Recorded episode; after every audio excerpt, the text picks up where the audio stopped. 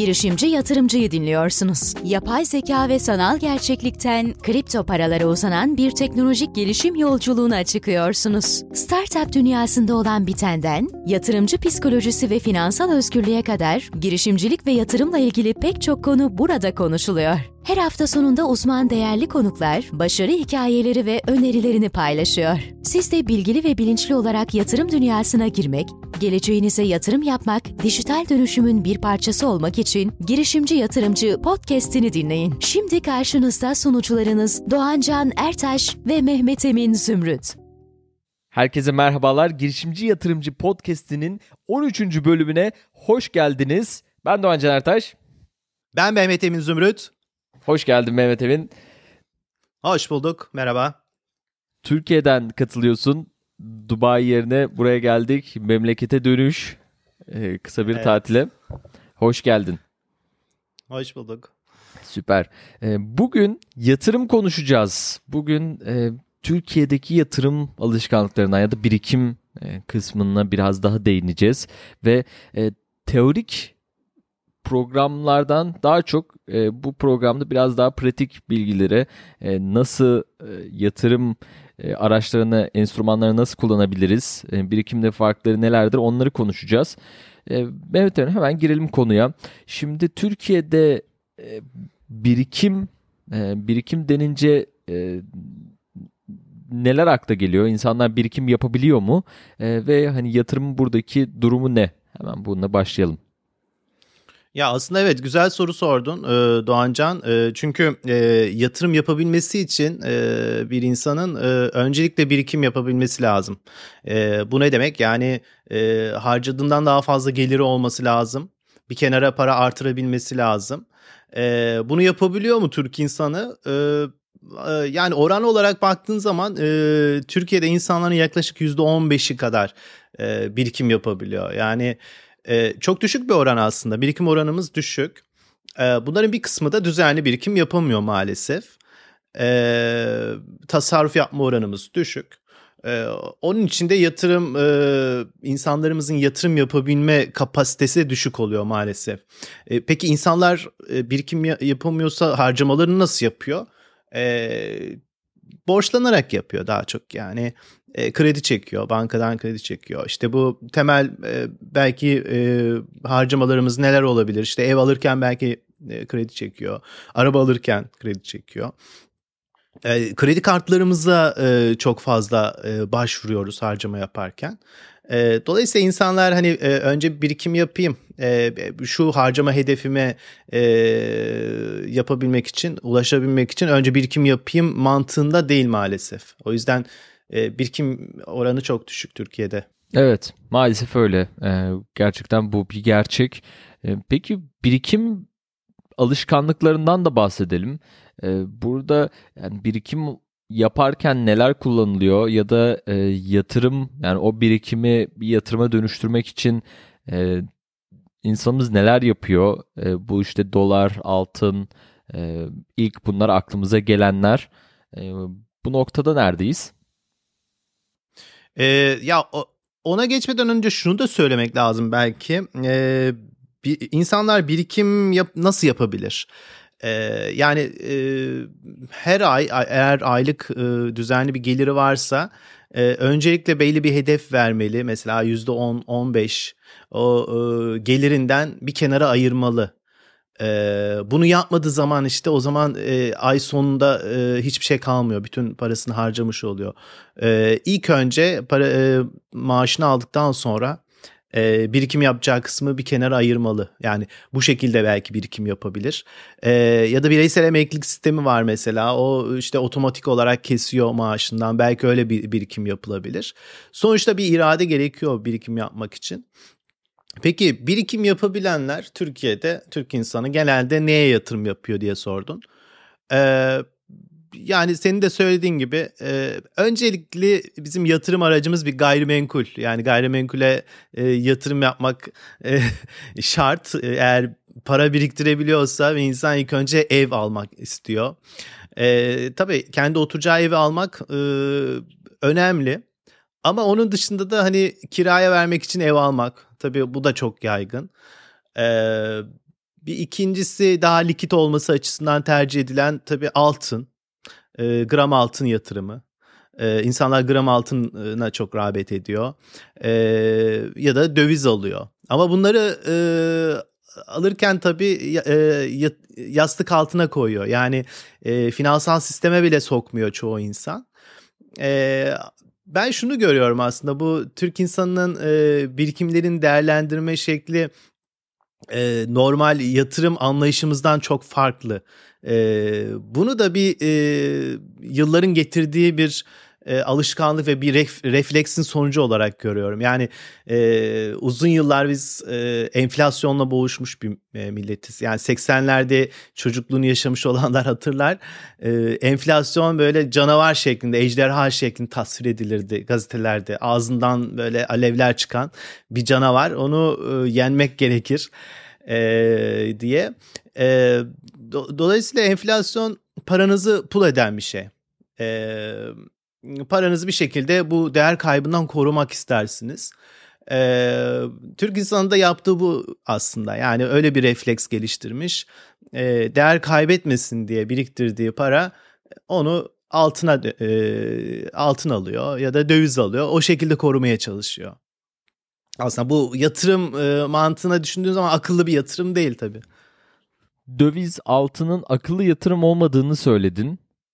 Bunun nedeni e, şimdi yatırım dediğimiz zaman o kaynakların aslında kendini büyütmesi e, bir şekilde işte bu bir hisse senedi ise hisse senedinin değeri büyüyor. E, bu bir farklı bir yatırım aracıysa yine yani bir bonoysa kendi değerini büyütüyor gibi e, belki düşünebiliriz. Şimdi dolarda durum öyle değil. Dolara koyduğumuz zaman işte yani 1000 dolar koyduysak kenara 1000 dolar 20 sene sonra girdiğimiz zaman yine aynı e, oluyor. Yani tabi dolar e, üzerinden bu arada mevduata koymak da olabilir ama bunlar tabi küçük e, nasıl diyelim e, kazanımlar oluyor. Özellikle e, dolar e, döviz tarafında e, mevduat kazanımları çok daha düşük olduğunu düşünürsek. Şimdi burada peki akıllı yatırım ne olur? E, nereye doğru bir değişim e, yapmak lazım? Onu da konuşalım o zaman. Ya kesinlikle e, bir şekilde e, birikimlerin e,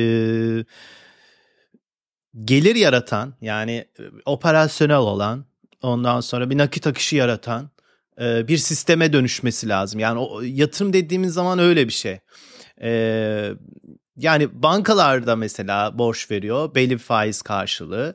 E, faiz dediğimiz şey de zaten e, paranın zaman değeri. Yani e, enflasyonla do- doğru orantılı e, gitmesi beklenen bir şey.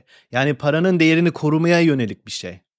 E, mesela sen döviz e, aldığın zaman ve bankaya mev- döviz yabancı e, para mevduatı olarak yatırdığın zaman da e, yabancı paranın e, değer kaybına karşı bir koruma alıyorsun. Aldığın faiz o.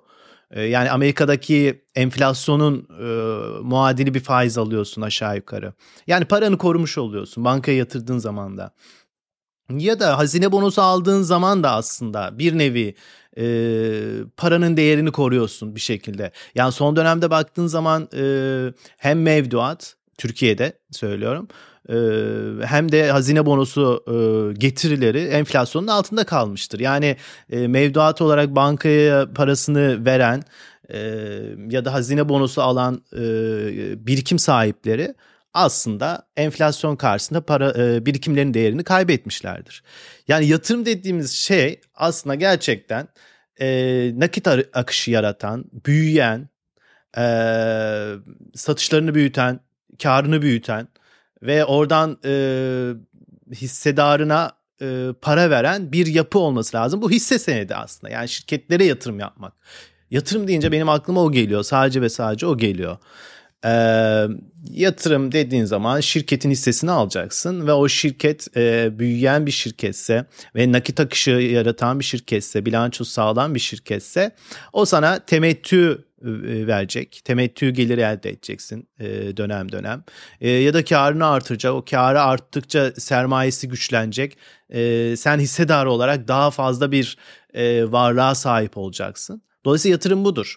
E, onun dışındakiler yani hem e, altın hem döviz olarak tuttuğun zaman dediğim gibi e, enflasyon karşısında da e, eriyen bir e, şekilde korumuş oluyor, e, tutmuş oluyorsun birikimini. E, ya da faizi yatırdığın zaman, bankaya yatırdığın zaman, hazine bonosunu yatırdığın zaman zaten ancak ve ancak enflasyon kadar iyi, iyimser olarak bakarsan enflasyon kadar bir getiri elde etmiş olacaksın. Peki riskleri nedir? Risklerden de konuşalım. Bu e, yatırımdaki e, riskler. Şimdi döviz alıp e, şu bu risklerden de kaçınmak için de e, yani psikolojik olarak ve e, sosyolojik olarak baktığımız zaman e, bizim insanımızda riskten korunma e, seviyesi çok yüksek. Sosyolojik olarak bütün araştırmalar aslında bunu gösteriyor. Biz riski sevmeyen bir e, toplumuz ve bu e, tabii bir şirket yatırımı yaptığımız zaman her zaman ortada bir risk e, faktörü durumda oluyor. Dövize yaptığım zaman işte dolar aldığım zaman ne kadar dolar alacağımı biliyorum. En azından e, daha basit bir matematik e, orada devreye giriyor. Buradaki riskler nedir? E, yatırım yaparken e, ve o seçimi yaparken e, ne ne gibi riskler ortaya çıkıyor? E, riskler şurada ortaya çıkıyor. E, o yatırım yaptığın e, şirket diyelim mesela o şirket seçiminde ortaya çıkıyor. Yanlış bir şirket seçtiğin zaman e, riskin büyük oluyor.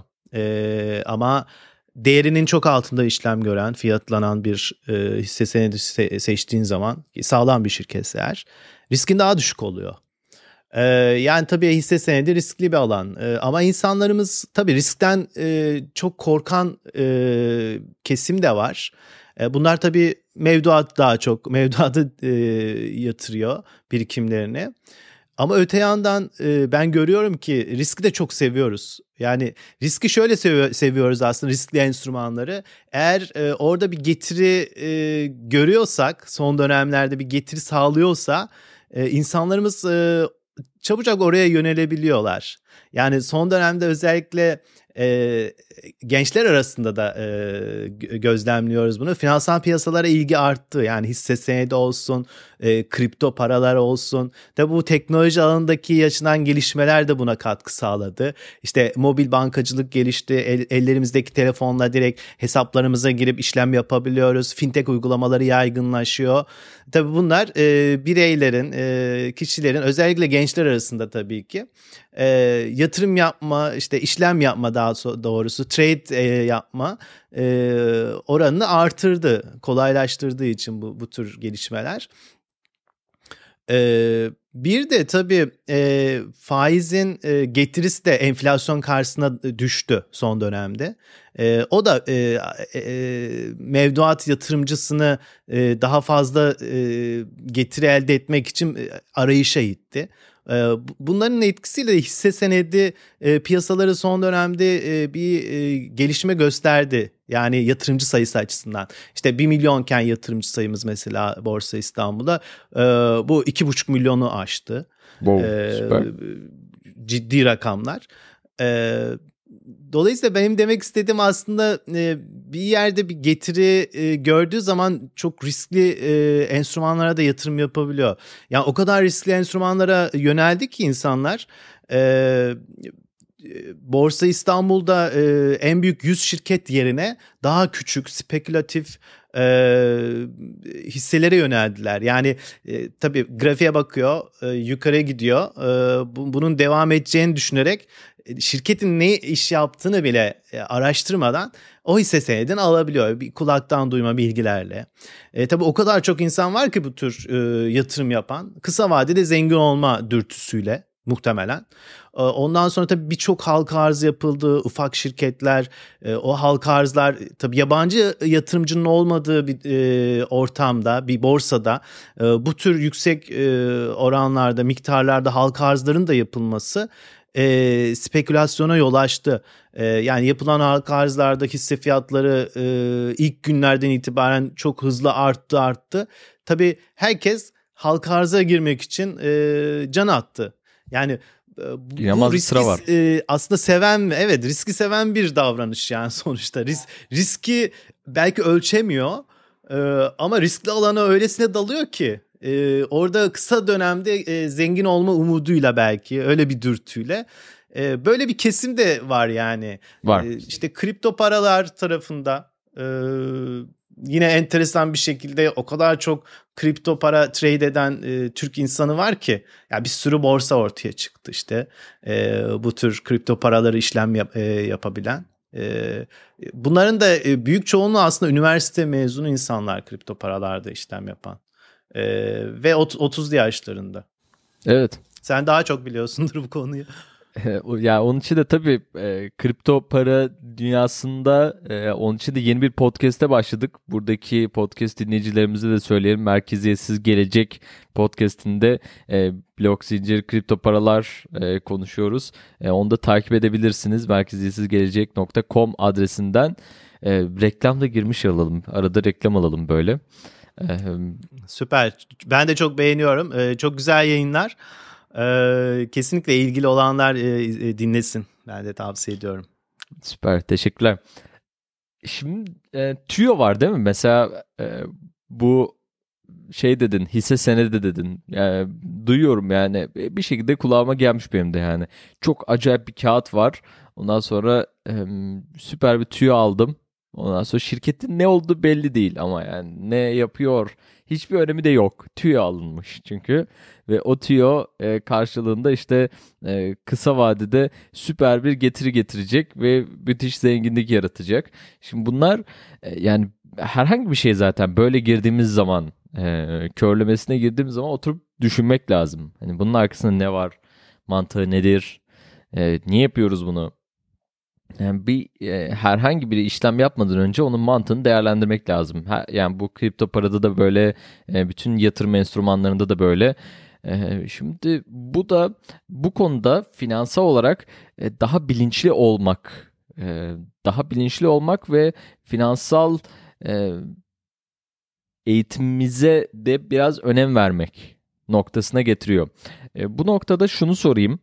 E, senin de bu konuda eğitimlerin olduğunu da biliyorum. Bu konuda kendimizi geliştirmek için e, ne yapabiliriz? Yani yatırım konusunda e, dediğin o akıllı olmayan yatırım araçlarından çıkıp gerçekten emin bir şekilde e, yatırım yaparak kaynaklarımızı e, büyütme noktasına nasıl e, gelebiliriz? Bu konuda kendimizi nasıl eğitebiliriz?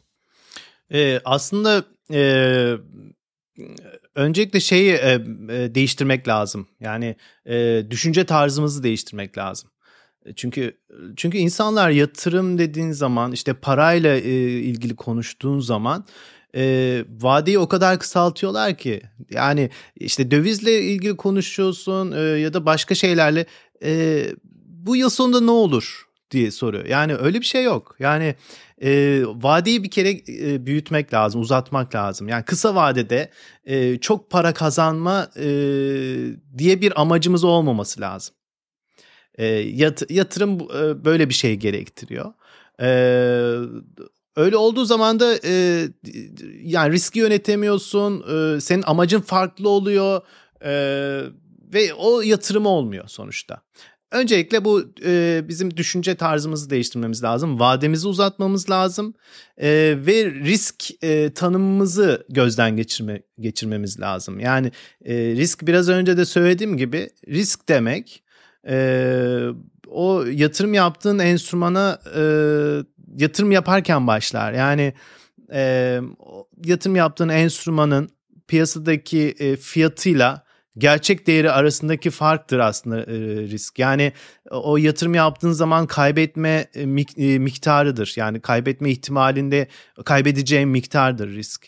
E, yoksa böyle e, günlük fiyat dalgalanmaları değil.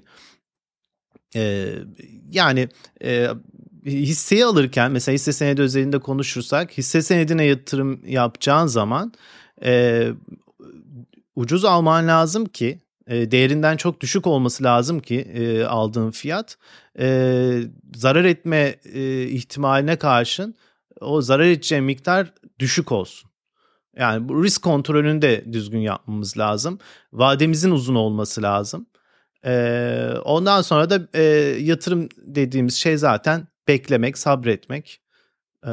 Biraz da sıkıcı bir şey tabii dolayısıyla. İnsanlar her an e, portföylerini kontrol ediyor. İşte bugün ne olmuş, yarın ne olmuş, e, ne olacak. Böyle kısa vadeli kontroller yapmamak lazım. Daha uzun vadede düşünmek lazım bence. Peki uzun vadeli düşünce yapısına geçmemiz lazım. Kısa vadeli düşünce yapısından çıkmamız lazım dedin. Peki bir hisse senedi yatırımı yaparken e, burada ne kadar uzun süreli olarak düşünmek lazım? Yani bir hisse aldığımız zaman, tekil bir hisse aldığımız zaman bunu ne kadar e, sürelik olarak düşünmek e, bir akıllı bir e, yatırım olur, akıllı bir e, hareket olur.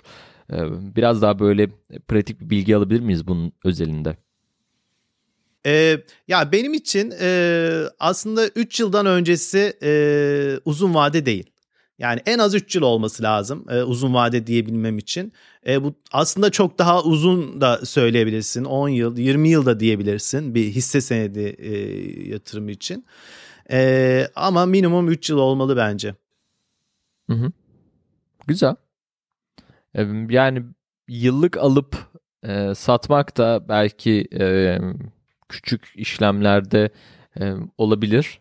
E, kısa vadeli işlemler de e, yaptığını biliyorum ama burada tabii denge önemli. Yani e, denge önemli ve uzun vadeli düşünce yapısı e, önemli.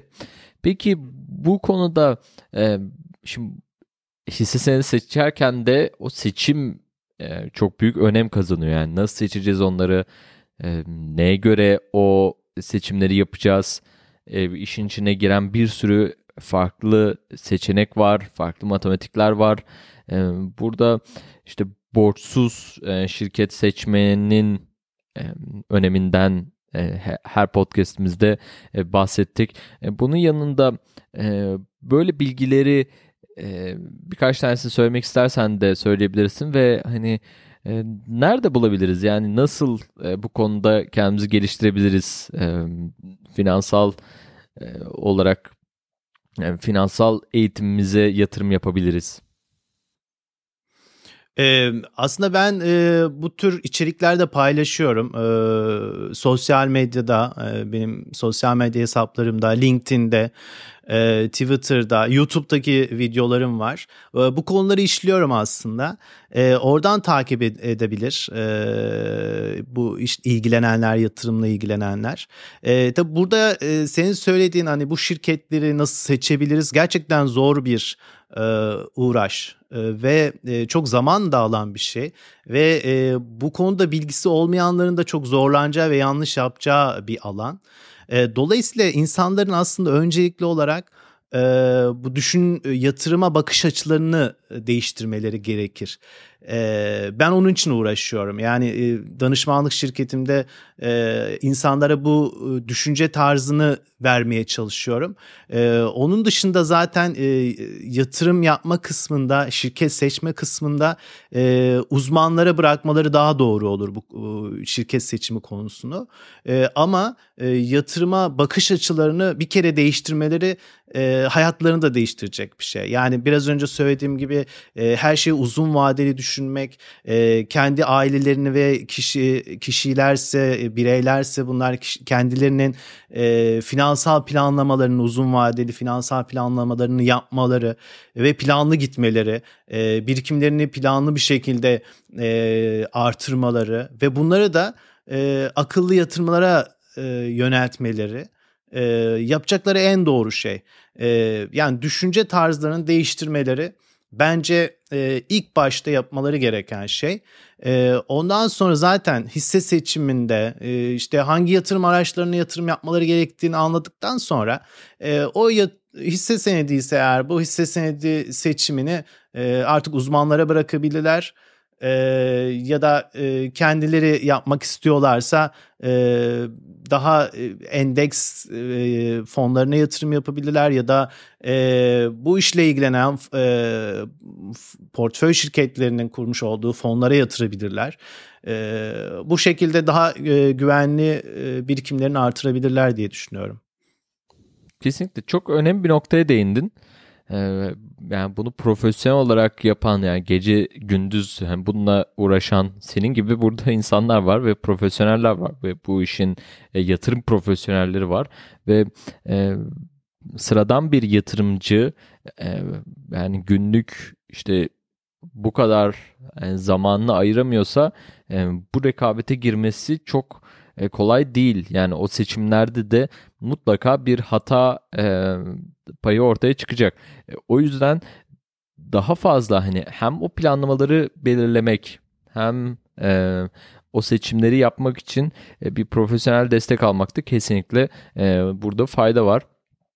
E, burada e, yani senin danışmanlık şirketinde e, bu konularda e, yani çok her gün görüyorum e, işte bu e, 2021'de %80'lik e, getiri elde ettik Aynen. dolar bazında işte e, ikinci çeyrekte şu an işte yüzde kırktayız gibi e, yanlışsam evet. düzelt e, ama e, yani bunlar yani normal bir e, normal bir e, çalışmayla elde edilemeyecek e, yani e, getiriler diye düşünmek lazım. E, yani tabii her şeyde olduğu gibi bu işin de bir profesyonel yapısı var.